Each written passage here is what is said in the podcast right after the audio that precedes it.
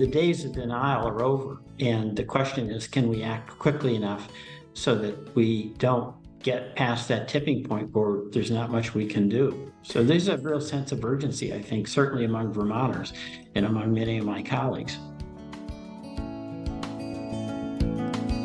Welcome to the Vermont Conversation. I'm David Goodman.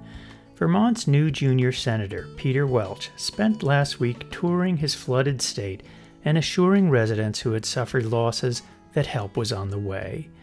Welch has a lot of practice with this. First elected to Congress in 2006, he experienced Vermont's first so called 100 year flood following Tropical Storm Irene in 2011. In Irene's aftermath, he fought with FEMA to enable Vermont to rebuild roads and bridges to withstand the new realities of climate change instead of being forced to replace the shattered infrastructure with the same inadequate design and materials. After 16 years serving as Vermont's lone representative to the U.S. House, Peter Welch was elected senator in November 2022, replacing former Senator Patrick Leahy, who retired after serving for nearly a half century.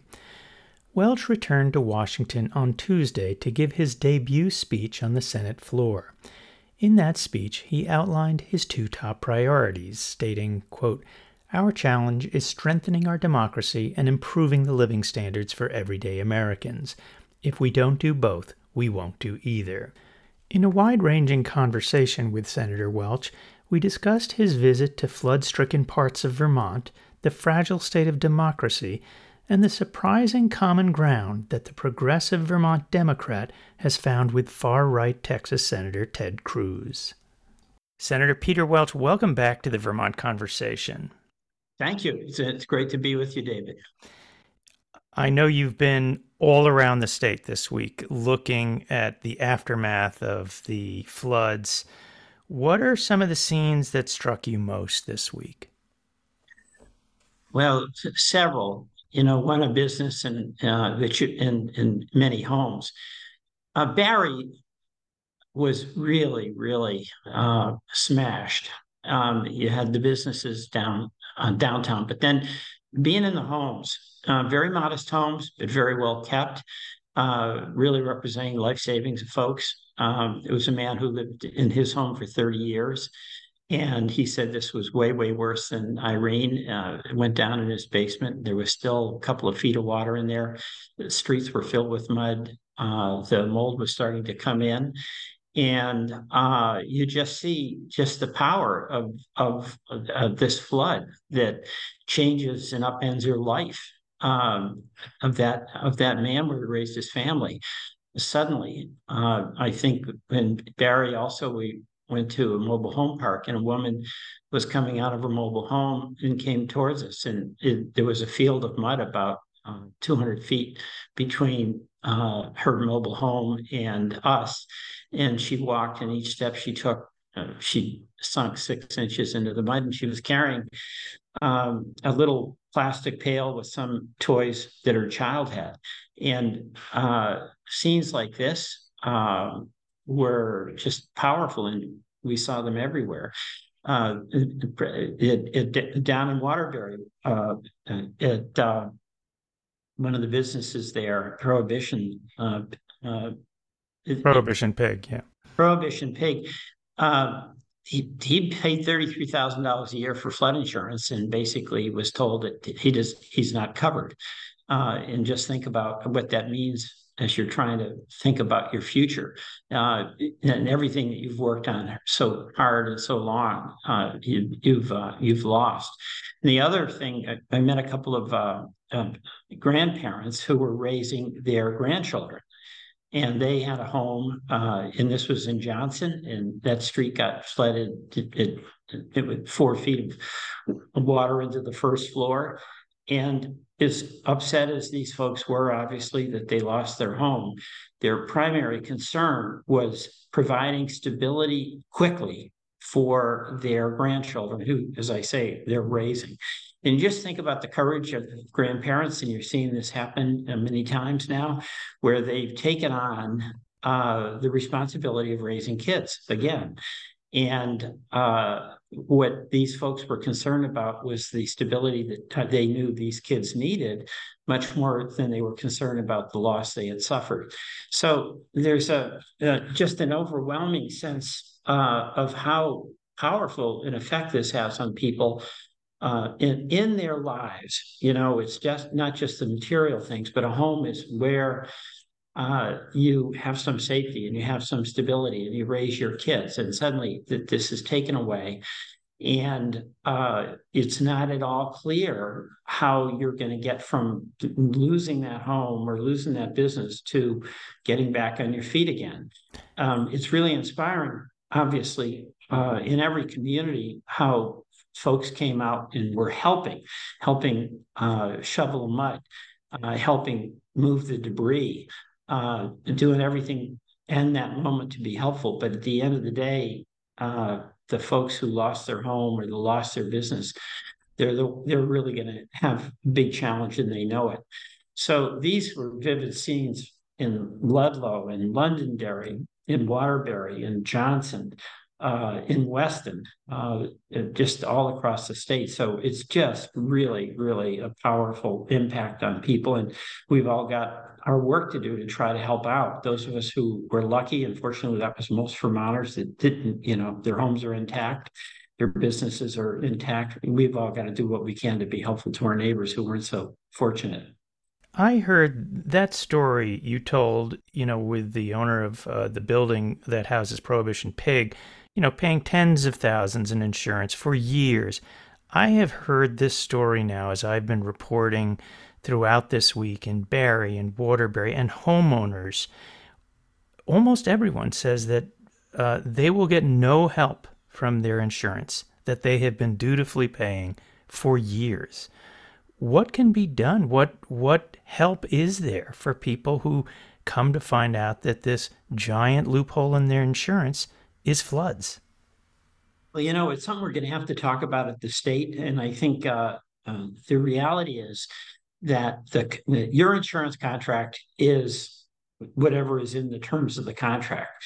But what gets pretty frustrating, understandably, like for this business owner, he's paying what he thinks is flood insurance, uh, thirty-three thousand a year, and I think it's reasonable for people to expect that if they essentially get flooded out and they have flood insurance, then there's not loopholes in there that are going to stop them from getting what they thought they were paying for. So there's some question here about whether the banking insurance regulations have to be modified so that you uh, get what you think you're paying for. But what we can do on that I think number one, we're going to have to gather the stars. We're going to have to see what the patterns are. Uh, we may have to try to see if we can get some volunteer lawyers to represent people. But the insurance itself is a contract between the homeowner or the business owner and the insurance company. So it's not as though there's a quick legislative remedy. So I think there may be some legal disputes here, and, and, it may well be that we can get some volunteer lawyers to help out folks who uh, really are entitled to some coverage that uh, may be on, uh, not, not, improperly denied. Uh, well, you know what the state can do and what the federal government can do. Uh, Senator Sanders and Congresswoman Balint and I obviously are going to be pushing for the federal aid that is necessary uh, for folks to get back on their feet for businesses uh, and also to repair our infrastructure. I want to ask about that. I have a, a vivid memory how after Hurricane, uh, after you know Tropical Storm Irene hit, and then Hurricane Sandy hits New York, uh, of Senator Leahy um, shouting in the well of the Senate floor, demanding that fellow senators, particularly Republican senators, were threatening to block aid to Vermont at that time uh, for some reason, and I don't recall what it was, but um, I, I, don't have many images of Senator Leahy shouting like that. But he was furious um, that this was perhaps going to be uh, held up in some political game. Do you anticipate any problems uh, that some of your colleagues might throw in the way of Vermont getting assistance? I sure hope not. And by the reaction from my colleagues in the Senate, they have been universally supportive. In so many, one of the first people to approach me was Senator Kennedy from Louisiana. And Louisiana certainly has had more than its share of catastrophes uh, with the incredible flooding down in the new in, on the Mississippi. So one senator after another, Republicans I'm talking about, have approached me, um, Senator Sanders, and said they'll they'll help. And you know, we in Vermont have always supported disaster assistance for Louisiana, for uh, New Yorkers after Sandy. So we're now at a moment where we need it. I think the situation is somewhat different than uh, it was during Irene because there was a real push uh, on a faction among on the Republican side against any kind of spending at all, including on emergency relief. And we had a real battle in the House. Uh, ultimately, we were successful. Uh, and then Senator Leahy had a big battle here in the Senate. Uh, so there's always the, the politics here and the spending. And we've seen with the Freedom Caucus folks in the House, they're against spending money on anything. Uh, uh, it, it, so we'll have we'll have some of a challenge. We'll have something of a challenge, but I have confidence that at the end of the day, we're going to be successful. Uh, let me ask about uh, Irene. I know that one of the battles that you were very involved in after Irene was with FEMA. To uh, FEMA at that time would only pay to replace exactly what was destroyed. So an inadequate, undersized culvert would have would be all that they would provide funding for. And you and Senator Leahy and Senator Sanders had to go to the mat to uh, essentially get FEMA to change its approach so that Vermont could innovate and replace what was destroyed with properly sized bridges and culverts and essentially prepare for a climate changed world.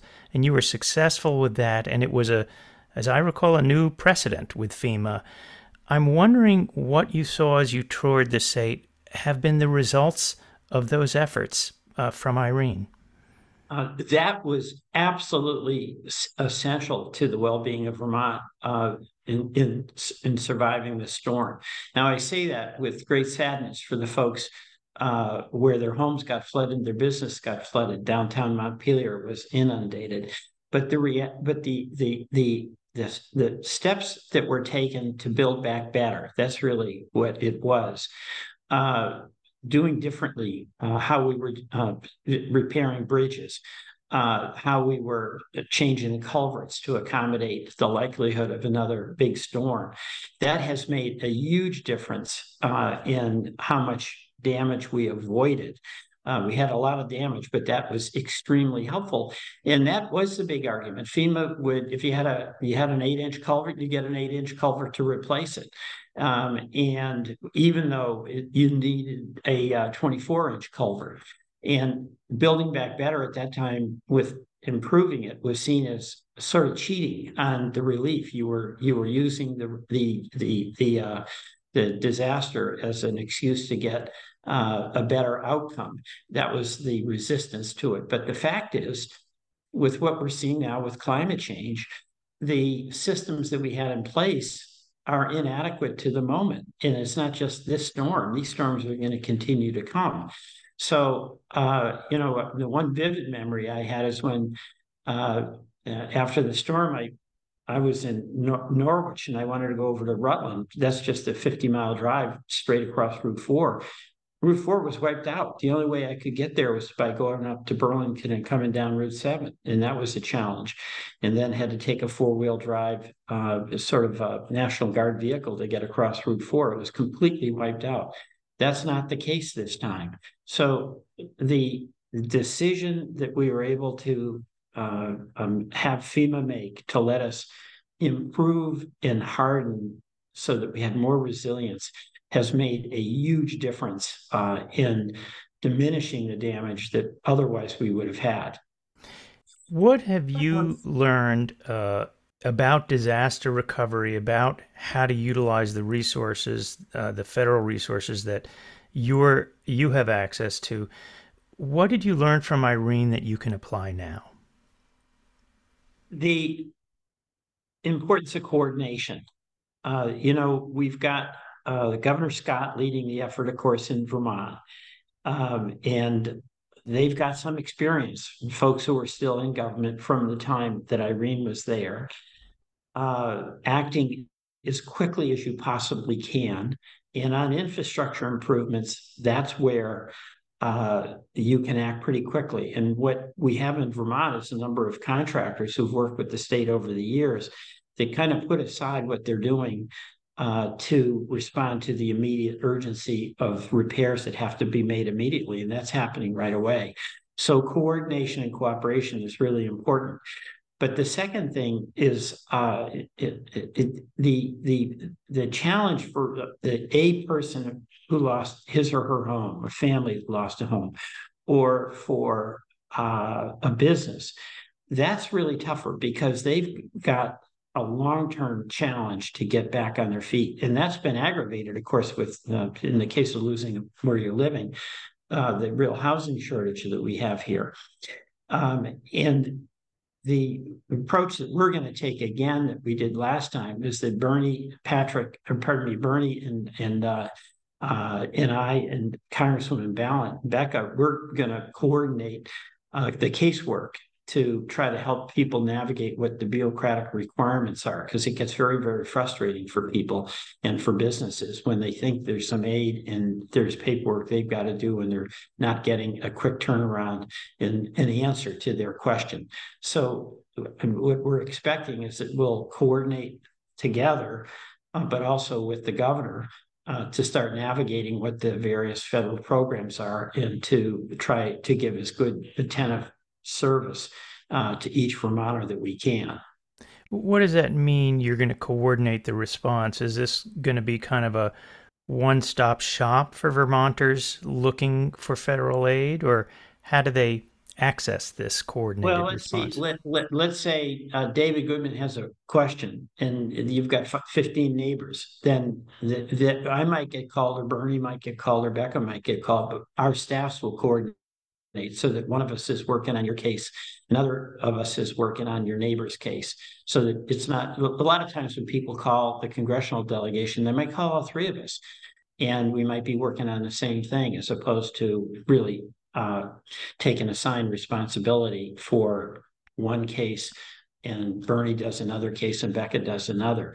The other thing is there may be what we're trying to look at is uh, the farm part. Maybe one of us will do that some of the housing issues. Maybe one of us will do that. So this is something we've got to organize so that we can be maximum uh, have maximum efficiency on behalf of Vermonters.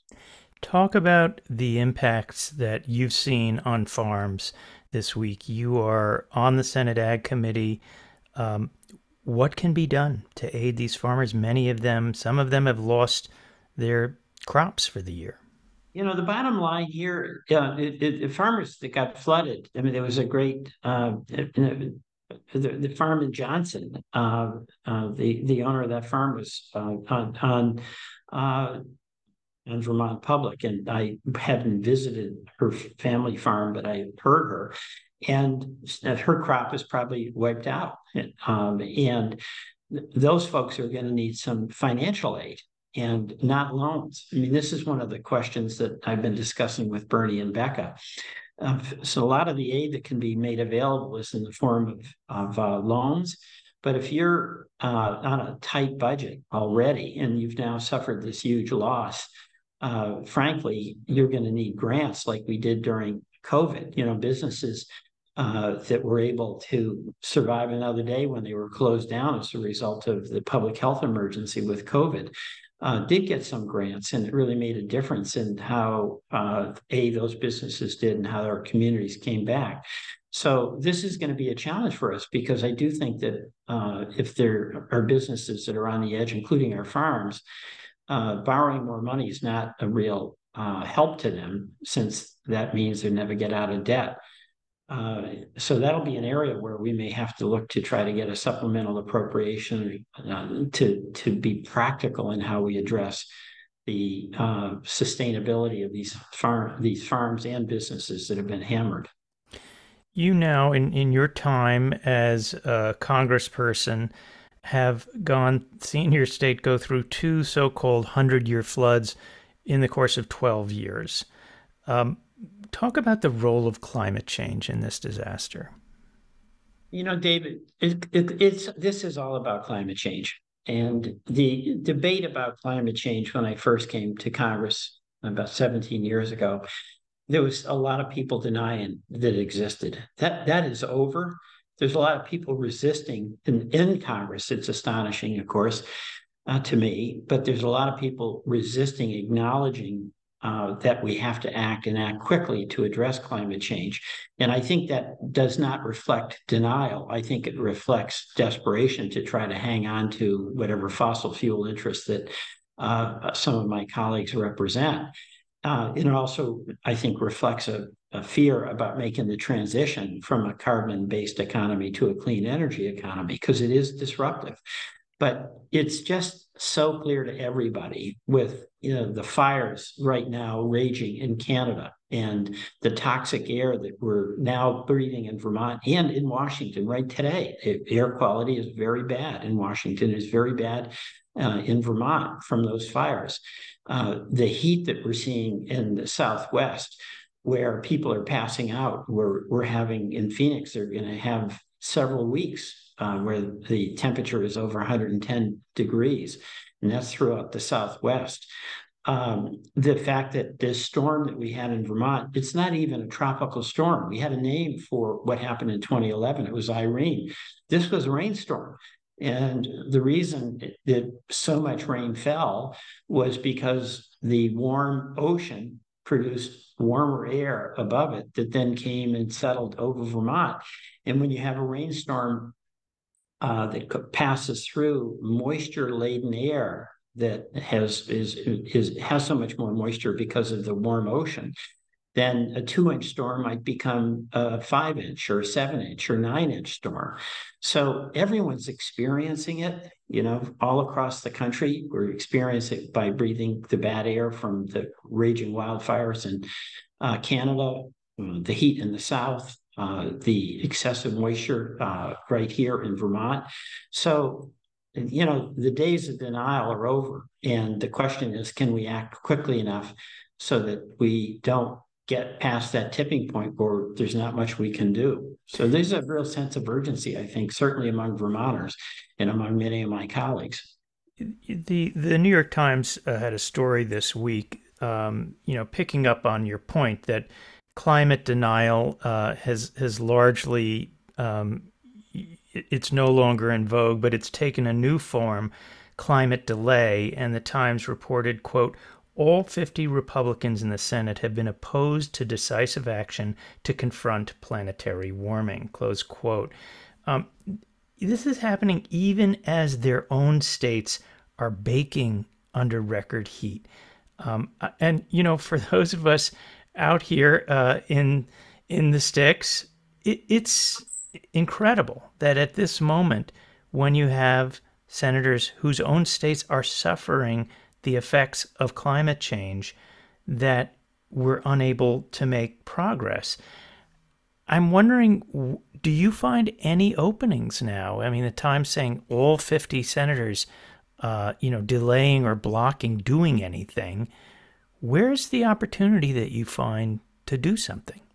You know, I do have some uh, uh, some optimism here. I mean, that's tempered with how urgent of a crisis that we're in. You know, and we're just vividly experiencing it with this catastrophic flooding in Vermont.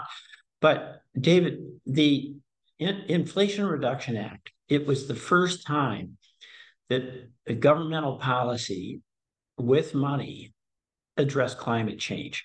It's like $500 billion in many initiatives that provide incentives to try to stand up more electrification uh, in our vehicles, uh, more insulation, and more uh, efficiency in our appliances and in our homes.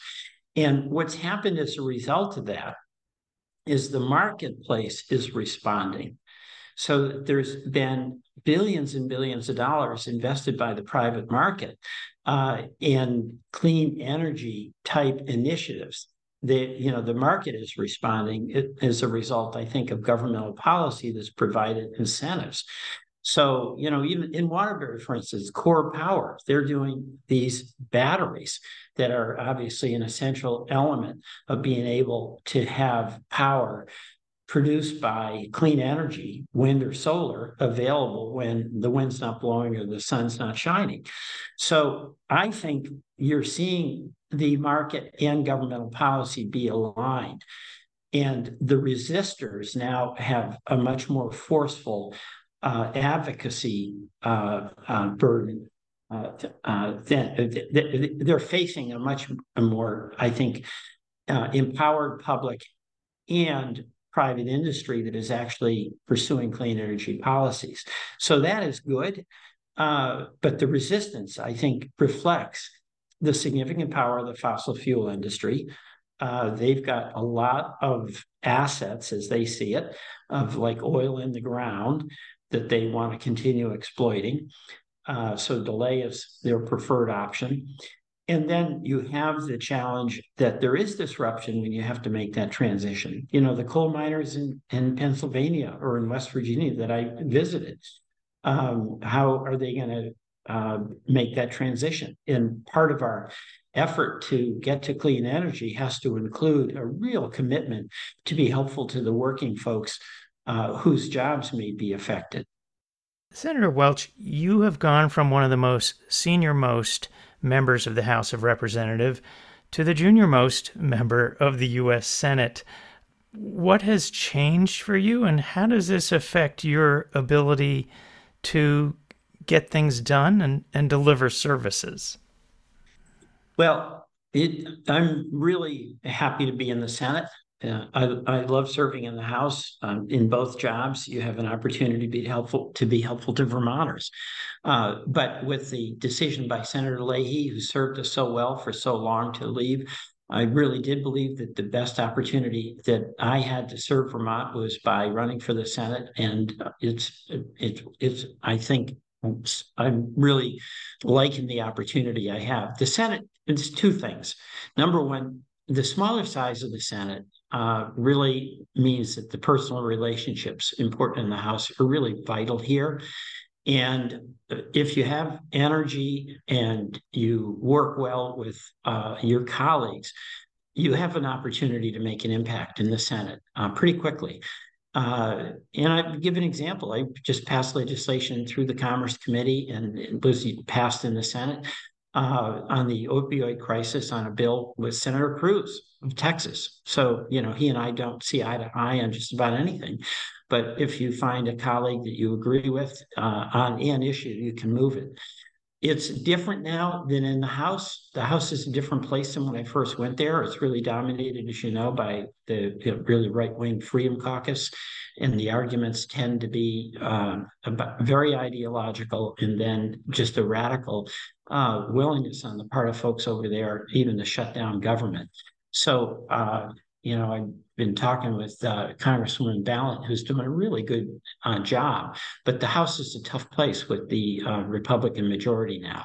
So uh, I am uh, seeing the Senate as a place where if we can get some bipartisan legislation over to the House, uh, we may be able to even get the, the, Speaker McCarthy to, to sign up on, on some of these items like the Welch Cruz bill. So that name, the Welch Cruz bill, you know, I had in mind one of the things I wanted to ask you is if Senator Cruz is really as unlikable as he's made out to be on Saturday Night Live and the many other places where he's he's kind of uh, mocked. Um, how did you end up choosing Senator Cruz as your partner? Well, you know, he chose me. I it was a it, this was a bill that's dealing with this new uh, uh, opiate. It, it's an it's an animal tranquilizer, the, the trunk xylazine, and it's showing up in in uh, uh, in opioids uh, in in Vermont. And in fact, uh, Vermonters have been telling me about it. and showing up in some of, as you know, we've had a record number of deaths. Um, so it was something that uh, was on my radar and was also Senator Cruz's, and he was putting together a bill. I was very interested, and he contacted me. So, you know, it, it, it's an indication that uh, he needed a Democrat, and he reached out to me and saw me as somebody who uh, could be helpful in getting that done, and something that was good for Vermont and good for Texas. So we did it. Uh, and the smallness of the Senate, I think, allows for these kind of interactions and, and, cooperative arrangements to try to get something done. There's a big ideological divide on some of the major things that require major action. You know, Senator Cruz and I are never going to agree on, on climate change issues, but on particular things, if you can make progress, I think it's good not only because if it's a good piece of legislation, let's get it done, but I think it is in working together you create some trust that then is really essential to making this process work, where you may be able to work on bigger issues that'll have more of a lasting impact for all of uh, all of America. Democrats have traditionally struggled in rural America, and this is going to be a key voter group in 2024. Um, Vermont has been an outlier in this regard, uh, you know, judging from its congressional delegation, which has been solidly Democratic for many years. What is your message to Democrats about how to win in rural America? Well, I think there's two things. First of all, we've got to acknowledge that living top down economic policies that we've seen for the past 40 years to some extent, even including during Democrats, uh, Democratic administrations, where there was too much deference paid to Wall Street and too little deference to Main Street. That has left working families behind. You know, working uh, uh working uh, Americans, uh, middle class Americans, have been treading water for 40 years economically. They really haven't had any kind of significant raise, even as the costs have gone up. And you know, you're seeing that even in Vermont, where the cost of housing, the cost of childcare. Uh, if you get sick or you have a family member who's sick and you, you can't uh, be home to take care, these are really tough things uh, for families, the cost of education. And we've got to have, I think, a focus on the everyday needs that families have to provide them with some economic security uh, and opportunity.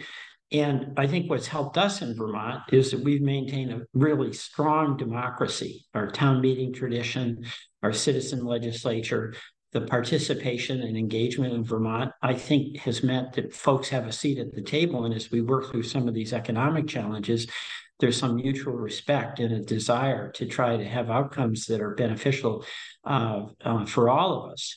Um, and what I'm seeing nationally is there is a breakdown in democracy. I mean, we obviously January 6th uh, is the vivid example of what has happened.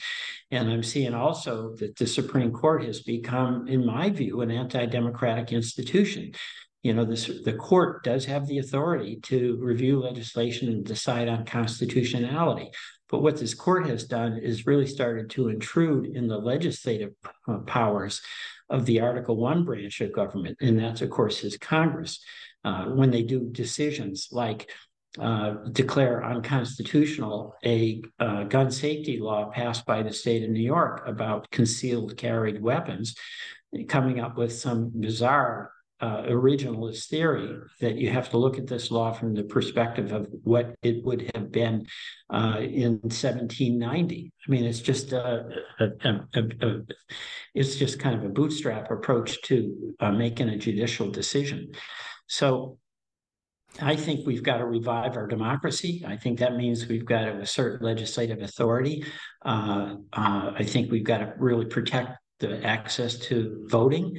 Uh, and I think that we've got to have uh, economic policies to start strengthening working class and middle class Americans, because ultimately that's what allows folks to have a sense of community. If they have a place where they can be and be secure, make enough money, they have a little left over at the end of the month, and they have some latitude to be able to help one another to get uh, through day to day living as you point out, the Supreme Court is now, you know, upending decades of precedent and decisions made uh, in Congress.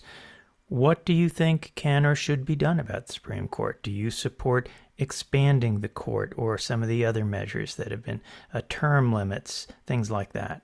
Well, there's two things. Number one, there should be ethical standards in the court. It's really quite shocking that you have now uh, re- uh, reports about justices taking lavish uh, private plane travel, lavish vacations, uh, yachting trips. I mean, it's just astonishing. And the only, we've got over 800 federal judges. Every, every single one of them uh, is obligated to report uh, what any gifts are that they get, except for nine. Those are on the Supreme Court. So start with ethics. And my view is that the Chief Justice Roberts should undertake the responsibility of applying ethics to the nine people serving on the Supreme Court. But second, I favor term limits. You know, you've got a situation now where it's lifetime tenure. Uh, the Republicans have essentially, uh, with the Leonard Leo and the billionaires who really have been so generous to folks like uh, Justice Thomas uh, through the Federalist Society that they basically fund. They've vetted folks who are pretty ideologically uh, extreme before as, as for those folks to be nominated to sit on the Supreme Court. They're young and uh, and the life expectancy obviously is much longer than it was when our 200 years ago when our country uh, was founded. So I think we should have 18 year term limits on the Supreme Court. And it would mean that every president would be in a position to nominate two people to serve on the Supreme Court. And why that's important is that it means that the American people would be weighing in when they elected the president that reflected what their orientation was, because there really is a political dimension to who gets appointed. They reflect a point of view. And what's happened uh, by recently is that uh, the court, in my view, has become very, very tilted and ideologically rigid, and uh, and, and has started legislating, not just make, deciding on cases. So, term limits is my favorite approach. What would it take to get term limits passed? Do you think it's possible? I don't think it's possible in the current Congress, uh, but I think it's really necessary for the well being of our constitutional order. But with the Republican House, uh, there's no way that that would pass. And with the divided Senate, you know, it's on a knife edge, 5149. It's unlikely that we would be able to pass it. But it's, I think, the right uh, focus on what we should advocate for. And ultimately, the American people are going to have a big part of the decision by who they elect. And one of the one of the factors that folks can take into account when they're voting for U.S. senators or members of Congress or president is their position on court, uh, Supreme Court reform. Hmm. In the aftermath of the Supreme Court Dobbs decision, abortion is now banned or severely restricted in roughly half the states what can be done? What will you do to expand abortion access in this environment? Well, I voted in Congress even before the Dobbs decision to basically uh, codify Roe v. Wade and the right of a woman to be the person who makes a decision about uh, reproduction. And I continue to support that. I think it's really, really essential uh, to uh, provide that protection uh, we were successful last term in the House in passing that. We got it through the House, but it didn't get through the Senate. I continue to advocate for that in view of what the Supreme Court did with, I think, what was a catastrophic and outrageous decision in Dobbs. So the legislative remedy takes a majority uh, in the House and in the Senate. As you know, current House, that won't happen. Uh, but I think again, that's where the American people are, you know, this issue is going to be something uh, that they can weigh in on by who they send here to Congress. But uh, short of that, each state obviously is stepping up. In Vermont, uh, is, is you know, we're all proud of the fact that, uh, that in Vermont we we did pass that constitute that amendment that had widespread support, including the governors. So Congress, we can continue to pursue le- legislative protection of a woman's right to choose. And then that also can be done on a state by state basis. But obviously, it's really terrible. You know, as much pride as we have in Vermont that we're protecting a woman's right to choose, I talk to women in Vermont, and they don't think that the rights of women and women should be determined by the zip code they live in. That's the right a woman has, no matter where she lives.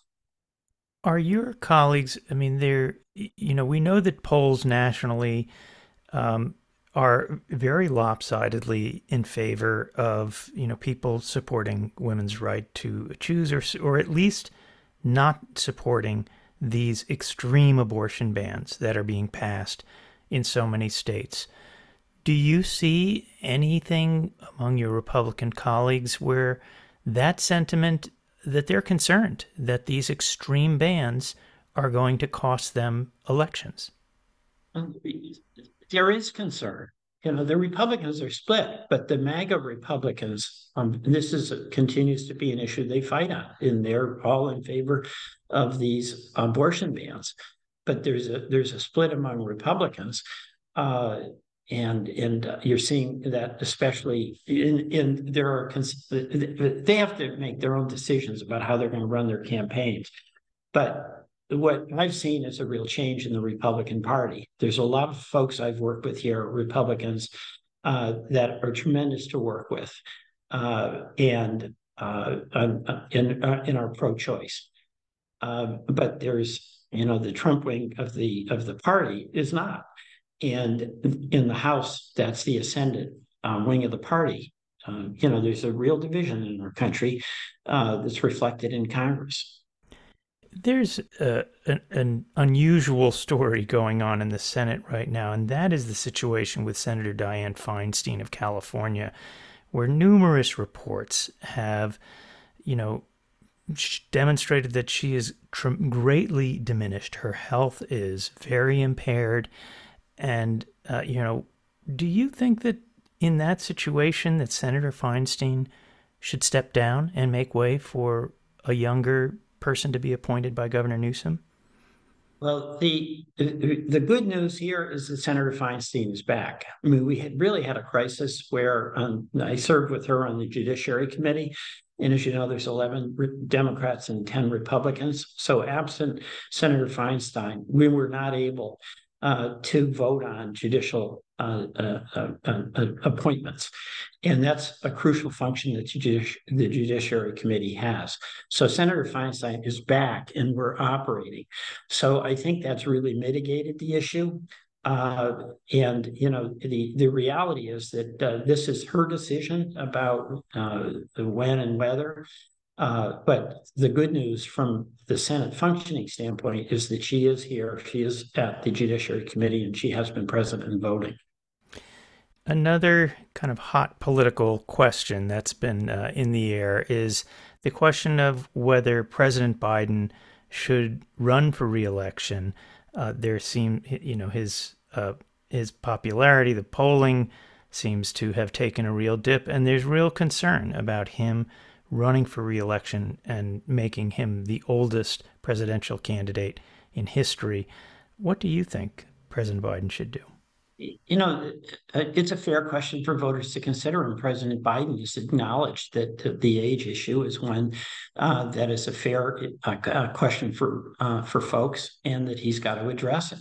Uh, what you're seeing with President Biden, frankly, um, is that uh, the age issue aside, he has been successful with the Inflation Reduction Act, with the COVID response, uh, with his bottom up, middle out uh, economic approach. So, a lot of the policies that he's pursued and have been passed uh, uh are popular. And uh, so he's got a real political case about his reelection. And that's why I think you didn't see a challenge uh, to President Biden from a perspective of other candidates. so uh, so that's that's where we're at. You know, he's in the race. Uh, he's got the age question that he's got to address, uh, but he does have the support of Democrats, and I think he's going to be successful in his reelection effort. You you traveled to Israel earlier this year, and you were very critical of the government of Benjamin Netanyahu. Um, Biden has now invited Netanyahu to D.C. this week. Do you agree with that decision? there's absolutely no reason for the president not to engage uh, with the leader of Israel. Uh, what and I expect uh, and certainly hope that in this visit, President Biden is going to convey, as he has done already, his very, very serious concern about policies of the Netanyahu government. I mean, there are people in that government who are totally opposed to the two state solution and having an independent Palestinian state. That has been the policy of the United States government and, and supposedly Israel uh, for years. That's becoming a fiction.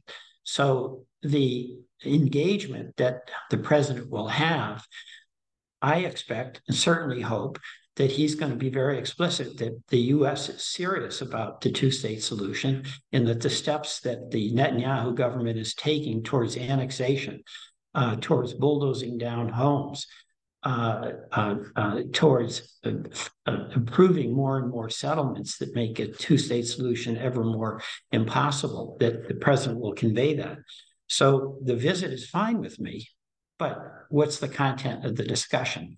And my hope is that the president will be very, very clear uh, that he opposes uh, uh, uh, the, the, efforts that the Netanyahu government has taken essentially towards the annexation of the West Bank. Well, opinions are one thing, but do you think he should condition aid to Israel on Israel's human rights performance? Uh, that, that's that topic is now emerging. I mean, we, we have had a very solid relationship with Israel but there has been a implicit rejection. It actually is becoming more explicit of the two-state solution. So the U.S., I think, always is has got to assess uh, what is going on in terms of uh, uh, the the Israeli government's position on the two-state solution. So that topic is starting to emerge. You've been, uh, you know, y- you were an eyewitness to the attack, the January 6th attack on the Capitol, uh, more than an eyewitness. You, you were in the gallery uh, fearing for your life. And you've been on this program, you know, recounting that harrowing experience. Uh, and throughout the campaign, you spoke about your concern about the fate of democracy and whether we would have a democracy. Um, what is your feeling now from your vantage point in the Senate? Um, are you are your concerns changed in any way? They have not changed. It's a jump ball. I mean, the, the January 6th was, of course, the most vivid manifestation of the erosion of democratic norms. You had a violent attack on the Capitol with the explicit purpose of overturning uh, the election of the president of the United States. That was the goal. And it was planned and it was executed, and uh, people died as a result of that. But you're seeing many of uh, the candidates running for uh, the Senate and for Congress, and of course, uh, Trump running again for president, who are in denial about the outcome of that last election or peddling uh, the election was stolen, lie, uh, stolen. They're continuing to do that. So this is where it's so critical that citizens be engaged to help revive and strengthen our democracy. And the reason I think it's so important for our democracy to work is that's the tool that we use to address the challenges that Americans face. And we have the challenge of income inequality, and that is what has been the cause of the stagnation of wages for middle and working class Americans. And we've got to address that. But it's also the tool we're going to use to deal with very contentious but urgent problems like climate change. You know, there is disruption when you go from a fossil fuel economy that we've had for hundreds of years to a clean energy economy. But we've got to work through that in order to survive and make the planet uh, survive. And the democratic process allows folks who are affected to be at the table, but it has to be built on trust, mutual respect, uh, and a genuine effort to try to make things work for the benefit uh, of all or mostly all. So I just see that the combination of democracy, as a tool to help us be effective to address our economic challenges. And I think now the urgent environmental crisis that we face uh, is essential. But it's a jump ball. It's really, you know, you're seeing you're seeing uh, the candidacies of so many uh, Trump-aligned folks who are still in denial about what January 6th was all about. Okay, well, Senator Peter Welch, I want to thank you for joining us this week on the Vermont Conversation. Thanks, David. Really appreciate it. Peter Welch is the junior senator from Vermont.